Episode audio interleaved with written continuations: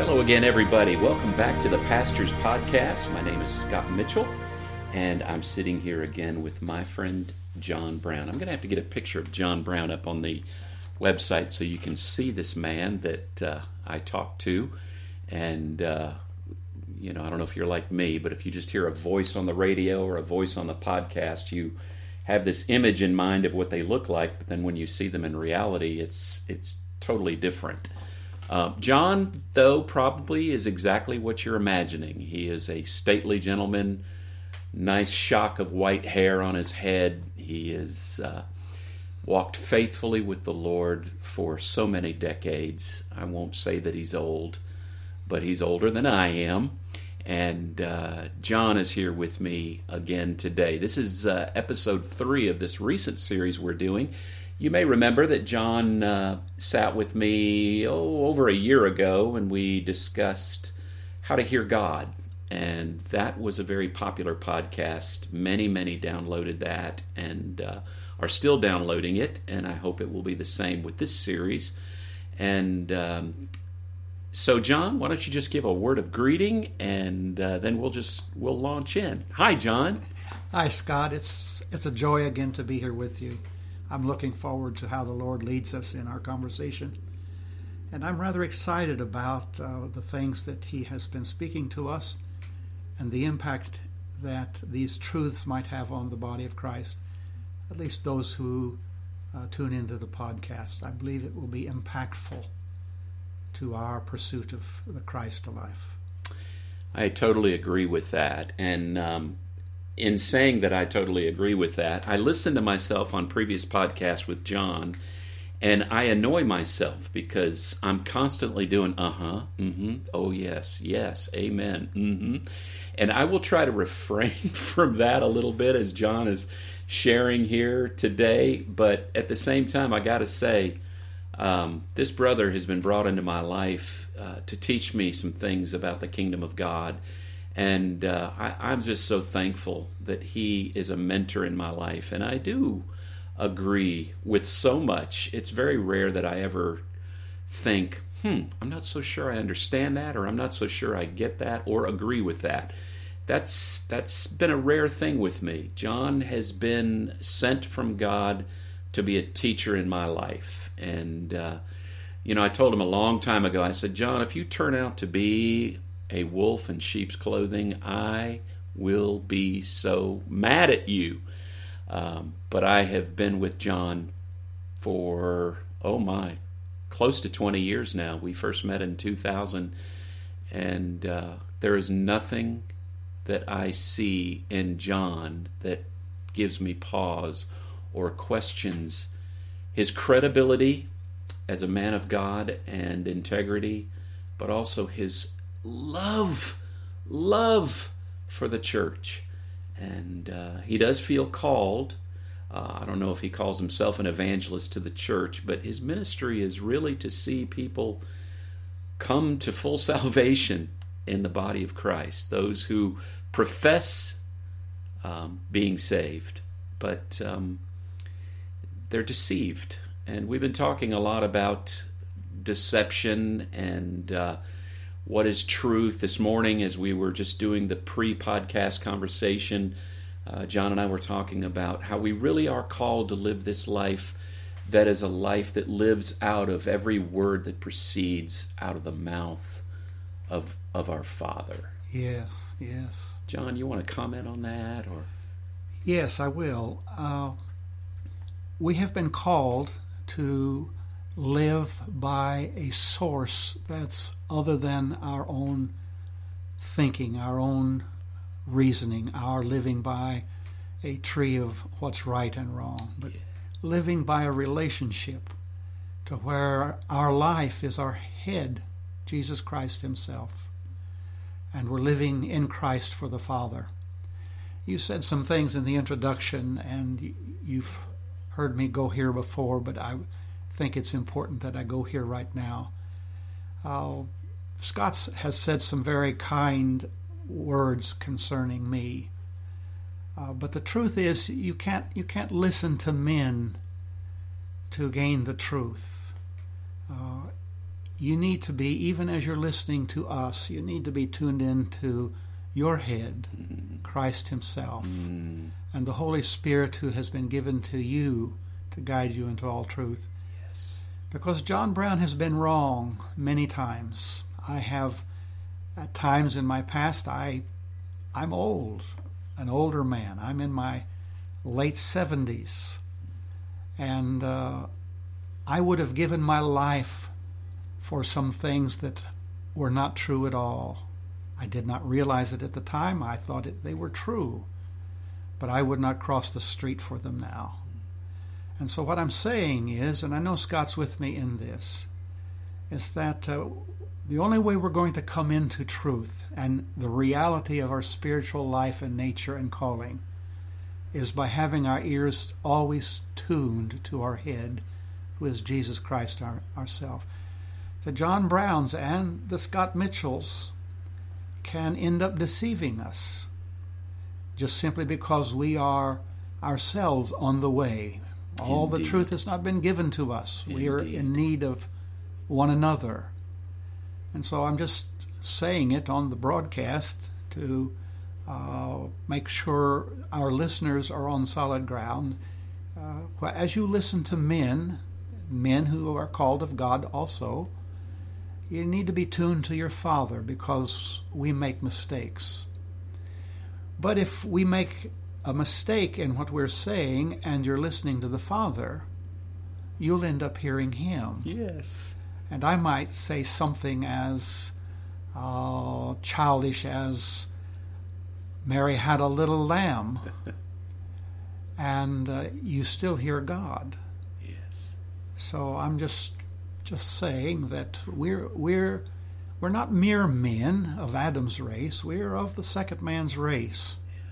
But we also are learning how to live out of the Spirit and are still learning how to renew our minds and are still in the process of becoming uh, mature, spiritual, uh, more than natural, supernatural. That's what we've been called to. That which is beyond nature, created nature. We're of the Spirit of God. That's a great word, John. I appreciate that that clarification there, and I I I agree totally with it. Amen to that. This morning, before you arrived to my home, John and I have been sitting here in my dining room, looking out the window at the the birds, and uh, God has blessed our yard with uh, a great variety of of birds. But um, when I was just sitting here by myself, waiting for John to arrive. I was reading a scripture, and um, uh, in Luke's Gospel, chapter five, and I just want to read a couple of verses because in this I, I was hearing my father tell me that um, this this really is, uh, by and large, the condition of the church, and of which I am a part, and so I am complicit. I can very easily relate to Peter in this story. And as I am on my way, I am learning also to learn the things that Peter did in this gospel narrative. You know, there's a couple of stories about Peter fishing and not catching anything. This is the first of two. One will happen after Christ is resurrected later on in John, but this is early on in the Gospels. And um, it says on one occasion, verse 1, I'm reading from the English Standard Version. On one occasion, while the crowd was pressing in on him, that is Jesus, to hear the word of God, Jesus was standing by the lake of Gennesaret. And um, we know that mostly in the Gospels as the Sea of Galilee. And I did a little quick study on that Gennesaret, and it means harp. And some people think it's because the Sea of Galilee might be shaped like an, an ancient harp. And related to that, though, and that probably is the primary meaning of it, but related to that, though, is that the most edible fish in all of that entire region, all of Palestine, all around, the, the most kind of like the most colorful backyard birds seem to be in my backyard. The most edible fish were in this sea. And um, in some Jewish traditions, um, the whole region was called Gennesaret, fed by the waters of the Sea of Galilee, and and the vegetation and the fruits were extra sweet, and they and Jews would say this fruit tastes as sweet as a harp. And so all of that is folded into this meaning of Gennesaret. And this is where Jesus was preaching. Now get the picture. The disciples had been fishing all night long. It's now the morning, and Jesus has just finished preaching. And and as we start off in chapter five, he's beginning to preach, but the story will take us to after he's finished preaching, he'll tell Peter to go fishing. And Peter, being a fisherman, knows this is the wrong time of day, and you're telling me to launch out into the deep. My nets, they're already washed you know, we, we don't want them to rot. You know, you're telling me to, to drop the nets, but now I'm getting ahead of myself. He saw two boats by the lake, Jesus did, verse 2, and the fishermen had gone out of them, and they were already washing their nets. They were finished for the night.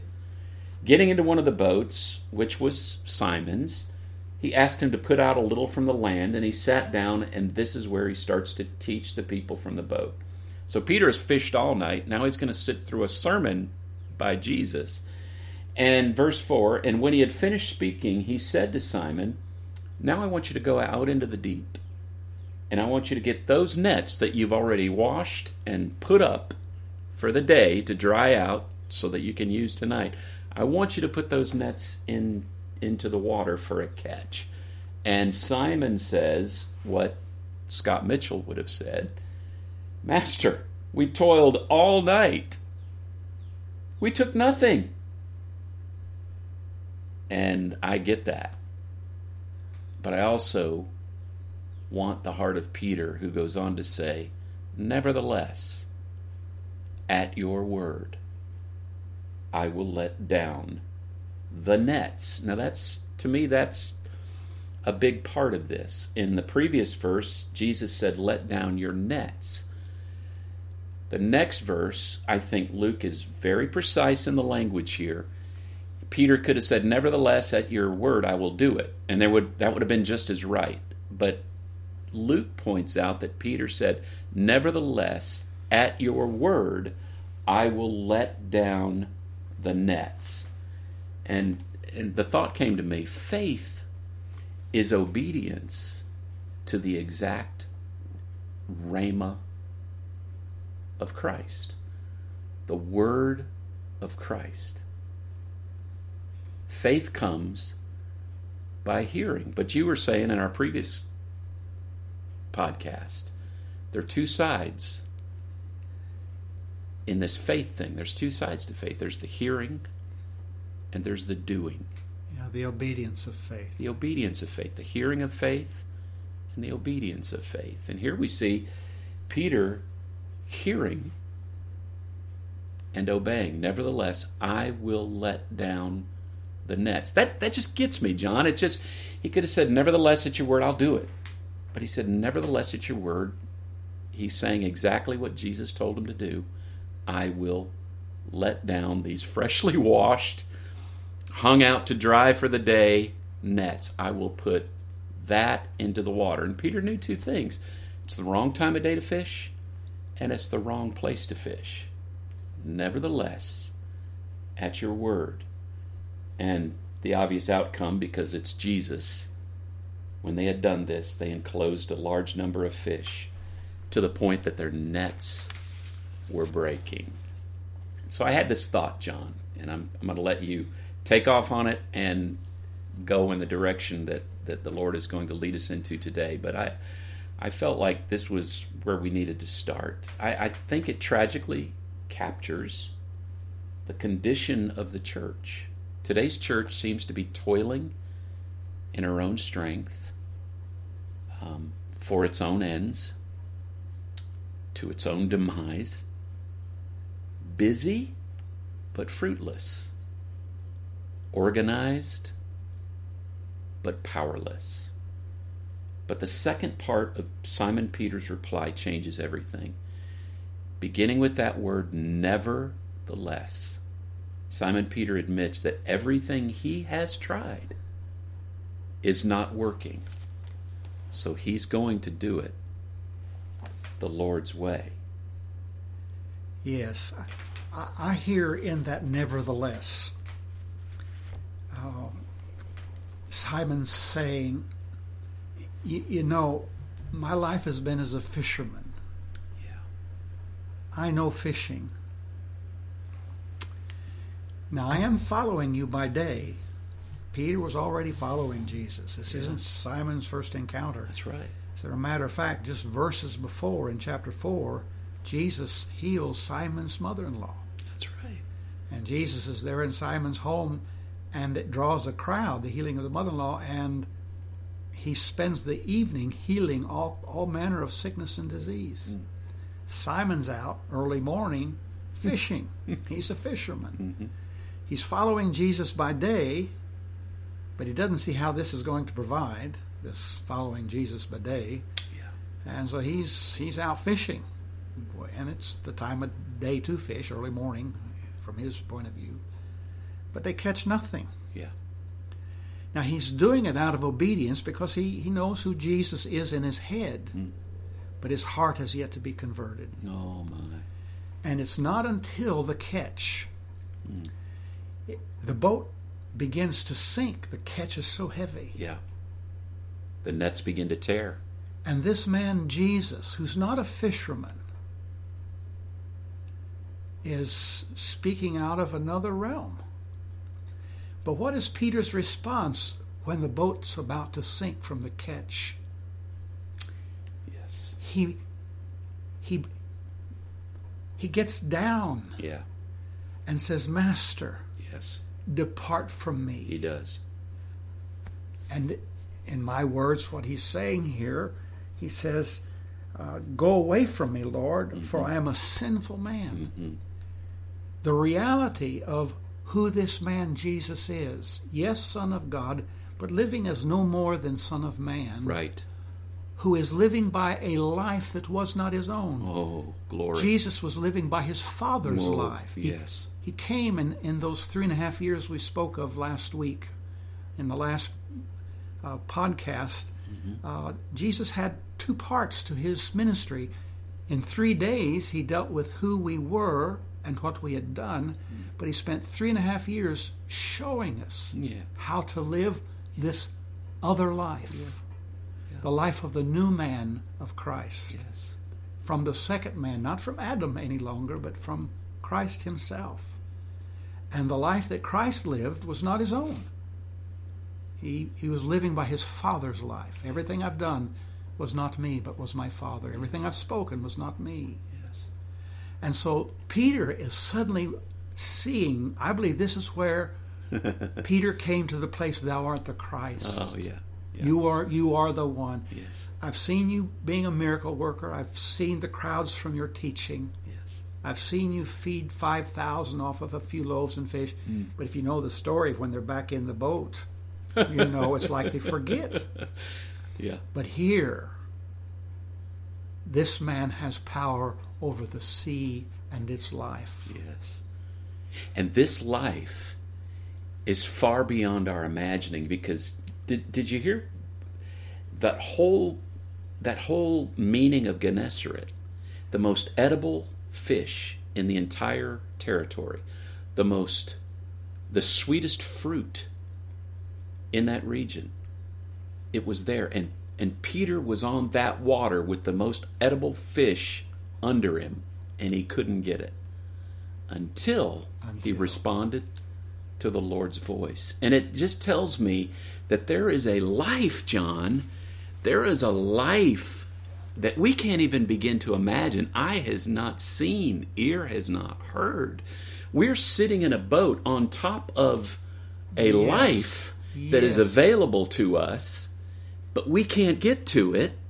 We can't experience it. I don't. Am I communicating? Do you Yes. do you hear that? But we're, we're, we're not experiencing it, and we can't believe it because we're disconnected from the reality. This we're, we're not talking about sweet by and by. We're No. talking about in in another life. Mm. We we have in Christ arrived, Yes. but we're disconnected from the reality. We're still living as if we're men of the flesh. We're still living as men who need to learn how to fish. That's it. You see as it. opposed as opposed to having mm. the Lord of the fish reigning over our lives. Oh, that's the word. That's the word. All of creation is waiting for the revealing of the sons and daughters of God, and that's us. Mm-hmm. If we would bu- but believe, That's right. it's in the now. That's right. Yes, Mm. and I think I think we're needing to understand who we are, and we're no longer flesh and blood. We're no longer natural men. We've been born of the very sperm. That's the word in the Greek, sperma, mm-hmm. in First John chapter three. It We're- That's we're right. born of the very sperm of God. Wow. But our unbelief, now we give intellectual assent to, we've been born again, mm-hmm. but we've not been discipled to Him. Mm-hmm. Not been discipled to a relationship. We've been discipled to doctrines about Him. We've been discipled to teachings and cognizant uh, concepts, but we are to be discipled to Him to where we are living out of a relationship, not just joining Jesus when he comes along by the sea, but going to bed with him or getting up in the morning with him Yes. to where he is our life, Our life. our very life. And that's where I believe the Lord is leading us in this dialogue. We're, we're, we're needing to move through what are the realities, who are we, what has God created us to be, and then in Christ, and what does that life look like, and what should it look like now. And when we come to the place where we see Christ as our life, Yes. we will fulfill his statement where he said to his disciples, Everything that I've done, you will be able to do, and even greater, Even greater. things, Yes. because I will have gone to the Father and will be there interceding for you. That's that's so good. The world is waiting to see Yes. the sons and daughters of God. Yes. So, where I would like us to kind of begin Please. beyond this is I think we need to go back to the beginning. I do too. And recognize that Adam was not created a soulish person.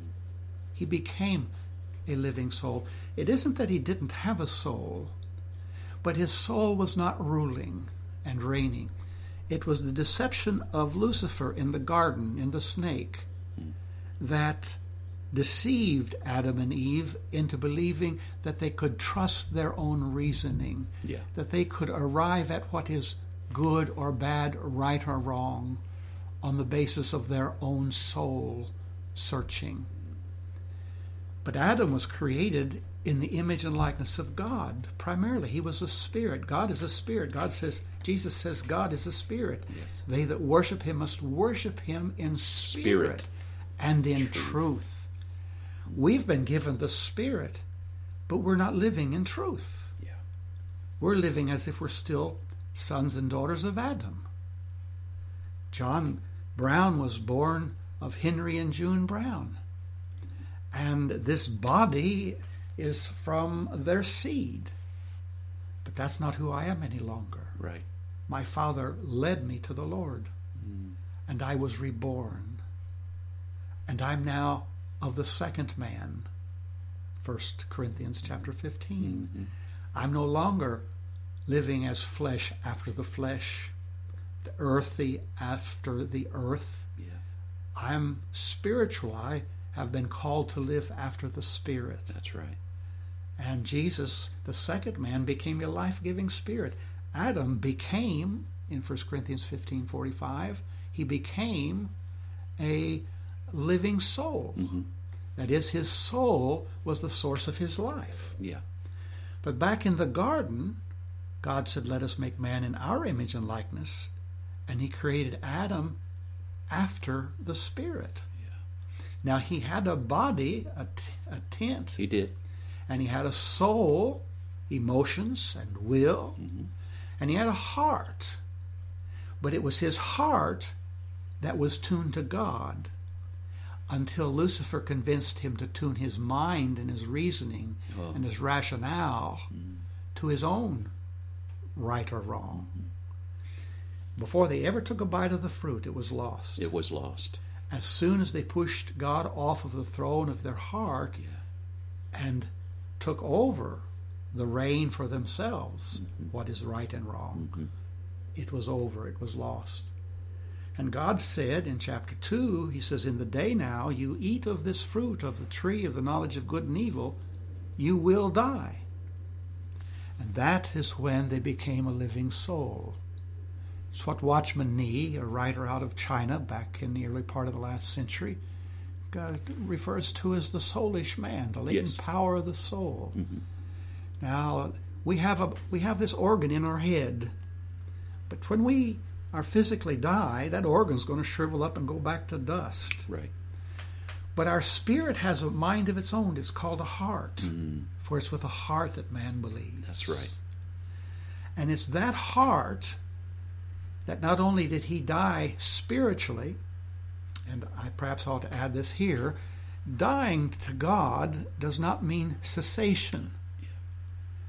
It means it's a change of, of, of, of form. Uh, their spirits existed, but no longer reigned. They became dormant. And no longer responsive to God. Yes, because their heart was hardened. That's right. That's why Ezekiel prophesies in Ezekiel 36. God is speaking. Preach it. Yes, I'm going to send you to you, and a and I'm going to wash you. That's how it begins. I'm going to wash you, Yeah. and then I'm going to give you a new spirit, Mm. a new spirit, Mm. and then I'm going to take out your hard heart, your heart of stone, and give you a living heart. And the typology there, and it comes out throughout the Old Testament, the typology there is that the heart of stone is an unbelieving heart, That's right. whereas a living heart is a believing heart. Well, he says, I'm going to take out your heart of stone and give you a living, a living heart, a heart that can believe. A believing heart.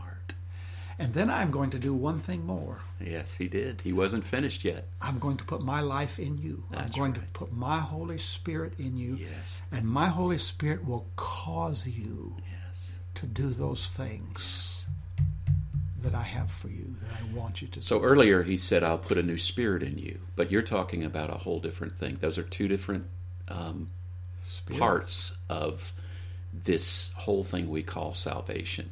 Yes. I'm going to put a new spirit in you, a new heart in you, a believing Mm-hmm. heart, and then I'm going to put my life, my Holy Spirit in you. Yes. And now, all of a sudden, by way of Christ, the new man in Christ is beyond where Adam ever was.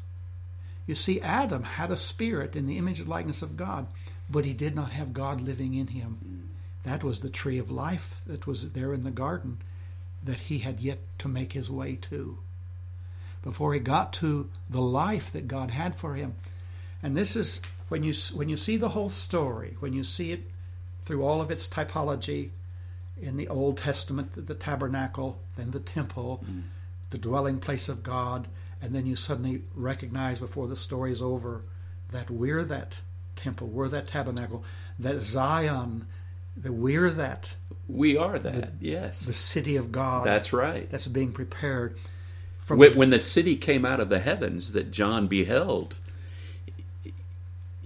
what he was seeing was the people of God. yes It was the bride adorned. the angel said to John come let me show you the bride of Christ He said it straight out. and then he takes him and shows him a city A city. the new Jerusalem Yeah, the bride of Christ right. the tabernacle the habitation of God in his Ah. creation we think that's where the story ends no that's where the story begins, God is building himself a house Yeah. but he's refining those stones. He's bringing forth pure, holy, set apart unto himself stones and forming a tabernacle for himself. I don't want to get off track here, and I don't think that I am. But I, at this point, I want to interject something that that I heard you teach, or you and I in conversation years ago, that that blessed my heart. In the beginning, God created an environment and then put his man in the environment. Genesis chapters 1 and 2. Yes. But as we come to the very end, we see that God is forming his man, his woman, his habitation. And then he's putting them in an environment that he is creating for them. Yes. Yes, in in in the in the Genesis story, as each day progresses, uh, the day before provides a habitation, a uh, an environment by which the life that is going to come forth next can exist. Right. And so we have uh, the seas being formed and life being formed in them. Of course, there is the, the sun contributing also Mm-hmm. that. And then on the land, vegetation is being formed, Mm-hmm. which becomes the life source for the animals that are going to be coming onto the scene. Mm-hmm. And all of them are really the support system for the life, Yeah. which is Adam, his new creation man, which, by the way, the angels are all excited because they can see God's doing something unique. Mm-hmm. Because of all of God's created beings prior, there were none being created who were being created for a life that was not their own. Oh, yes. Yes. And Adam was created for this life. Yeah. He, it is God's creating an environment for himself. yeah. And when he has that life ready, he was intending to move in. Yeah. Now, the rest of the story is that God knew that Adam would not, He knew. because Christ, it says, was crucified from before the foundations of the earth. He knew what would happen. Don't miss that, listener. Don't miss that. This isn't something that God had to scramble and figure out a way to correct what had gone wrong. God knew from even before the beginning. It was necessary for God's man to know what he was being called to mm. and to know the repercussions for not knowing God. Yeah. And so he allowed. Actually, the rebellion began even before It did. the creation of man. Yes. Lucifer was already down here. Mm-hmm. That's another story that Yeah. we can talk about sometime. Yeah. But the truth is, God knew that Adam would end up being deceived, and God had to allow that. He chose to allow it for our good, mm-hmm. but also for his own good. Mm-hmm. Because before the story is over, he is going to have sons and daughters in the very image of his own son. Hallelujah. Amen. A bride that is every bit worthy of the Son.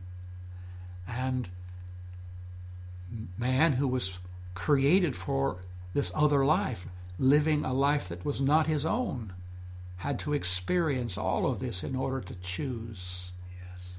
by God's grace, empowerment, mm. the life that we were created for. Mm. We were created for God. and all he's really asking of us is to choose him. Yeah. That's all he's asking. He says, "You you just be with me, and I'll make you." And that's in the story that It's in the very story we read earlier in Luke. yes. In in Peter's response, "Depart from me, for I'm a, I'm a wicked man." Yeah. Jesus said, "You just be with me. Follow me, Peter. I'll make you." I love that passage in Mark chapter 3 verse 14. He called the 12 that they would be with him. Yes. It just it just says it so beautifully and intimately. He called them that they would just be with him. and that's always calling us to. If our hearers could grasp that, Yes. Uh, they they would abandon their efforts to know about mm. That they might give all their life to knowing him. Mm. It's not knowing about him that is going to be. There will be those who on that day will say lord lord did we not in your name? They know all about him. Oh, Yes. and they they've they've given themselves to what is about him. Mm. He's not interested. No. he says i don't know you. He wants to know us. Yes. He wants us to know Him. Imagine that. Oh, that blows my mind. He wants to know me. The thing about a habitation is it's not a motel. Mm, He's not looking to visit. good word. He's come to live. Good word. He's come to live. Yeah. And We keep wanting Him to come visit us. It's because we're not in reality. Reality is He's never left us if we've come into Christ. Yeah. He's just waiting for us to turn to Him. He's just wanting us to to recognize He's in the He's in the house. He's preparing for Himself. You know, we just came through the season of, uh, we call it Easter, um, the time of Passover, um, uh, of course, resurrection. But um, I was, uh, I was thinking about that, that that Christ never, he didn't offer himself as anything less than our Passover lamb. And I started thinking about how those first century and the centuries leading up to the of Christ's coming, you know, John said, "Behold, the Lamb. Here he is." Yes. all the yes. Passovers leading up to this point. Here he is. He's come. It's all pointed to this man. But all those previous Passovers, how they treated that lamb. And the prescription for the consumption of the Passover lamb was that he had to be in, eaten, eaten, it had to be eaten in entirety. Yes. Yes. Somewhere along the line, the church has gotten the idea that we only need a little sampling or a morsel That's so sad. of Jesus. And and even in our God forbid that I should downplay communion, but even in our communion service, we we take a little tiny cracker or or you know, a little wafer. yes. And, and this is Jesus, you know, this is his body. And it sends it sends the picture that we're not supposed to get. Jesus is supposed to be our life. He in entirety is our meal. Yes. The spiritual reality of, of that Passover lamb, that meal. Mm-hmm. You know, as Jesus was breaking the bread, he said, This is my body. Yeah. Now, in the natural, there's no way you can make that fit. it becomes a symbol. Mm-hmm. But you see, we're, we're not symbols. Our bodies are not symbols. Mm-hmm. There's a Scott Mitchell that's in there somewhere, Right. And that body's not a symbol of him. Mm-hmm. He is real. Yeah. And in that loaf, Jesus is saying, I want you to, in your spirit, I want you to break this bread in remembrance of me. But as you take this bread, it's me. Yeah. It is this Jesus saying to his disciples when they come back to Samaria after he has ministered to the woman at the well. They said, uh, You know, you must eat. Uh, And right. Jesus said, I have eaten. well, I'm paraphrasing. He says, I have food you know not of. Our spirit man eats differently or different food than our spirit than our natural man. And we've not been feeding our spiritual man.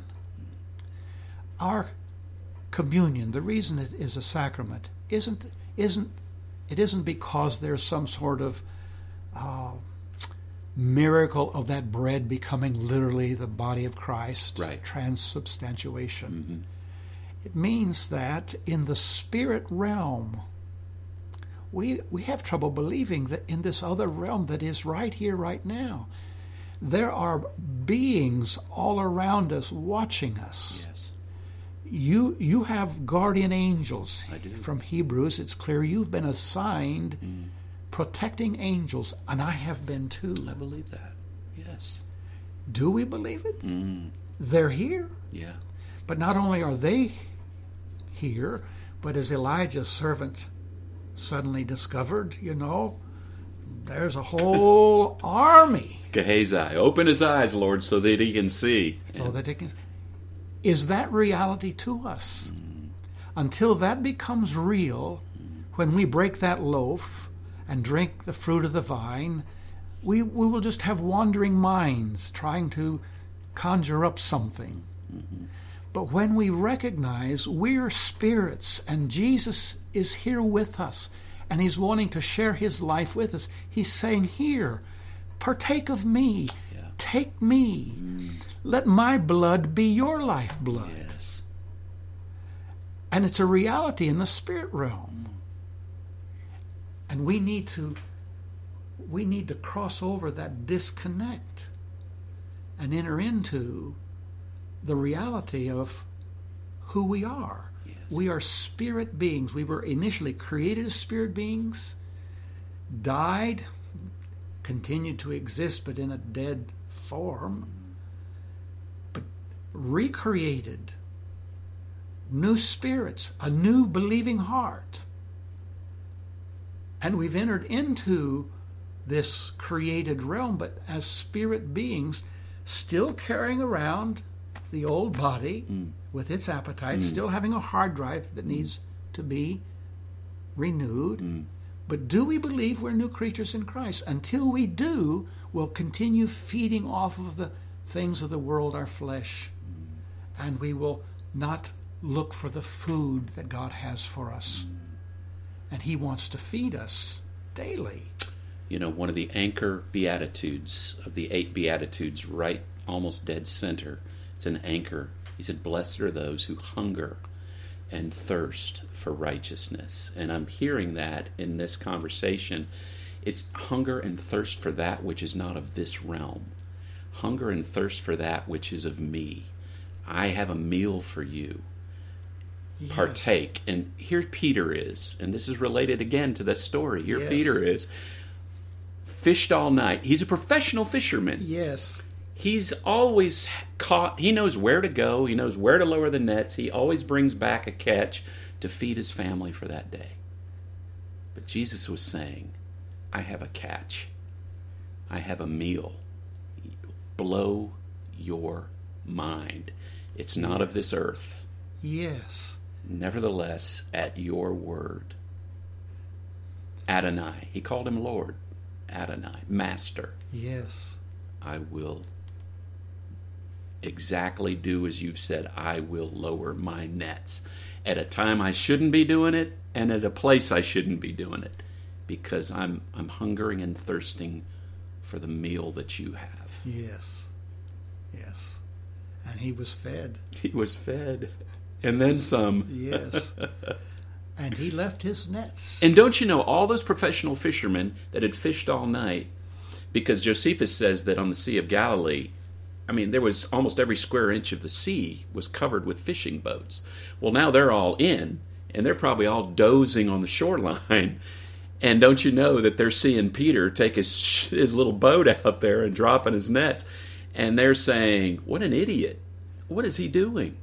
But Peter said, "Nevertheless, at your word." yes. He was willing to make himself look, as a professional fisherman, like an idiot. you know he felt it. You know he did. The crowd on the on the seashore was made up of many fishermen. Yes. And and he's putting out. Yes. He and we all struggle with that. Yes. In our flesh we struggle I with do. That's why I say I can relate to Peter. Yes. Oh. But when it becomes reality to us, this other life, then we will experience that reality. We will catch fish where there have been no fish. Well, John, uh, boy, I don't even want to close off this conversation, but we have to for time's sake. But that doesn't mean that we're going to stop this dialogue. So, listeners, thank you.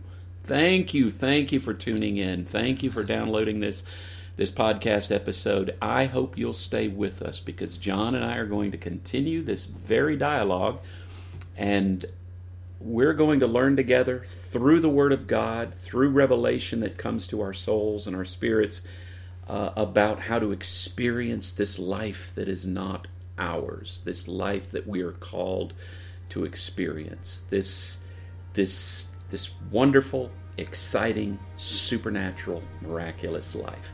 So until next time, beloved friends, may God be with you, bless you with His shalom, His great grace and peace, and we will talk again.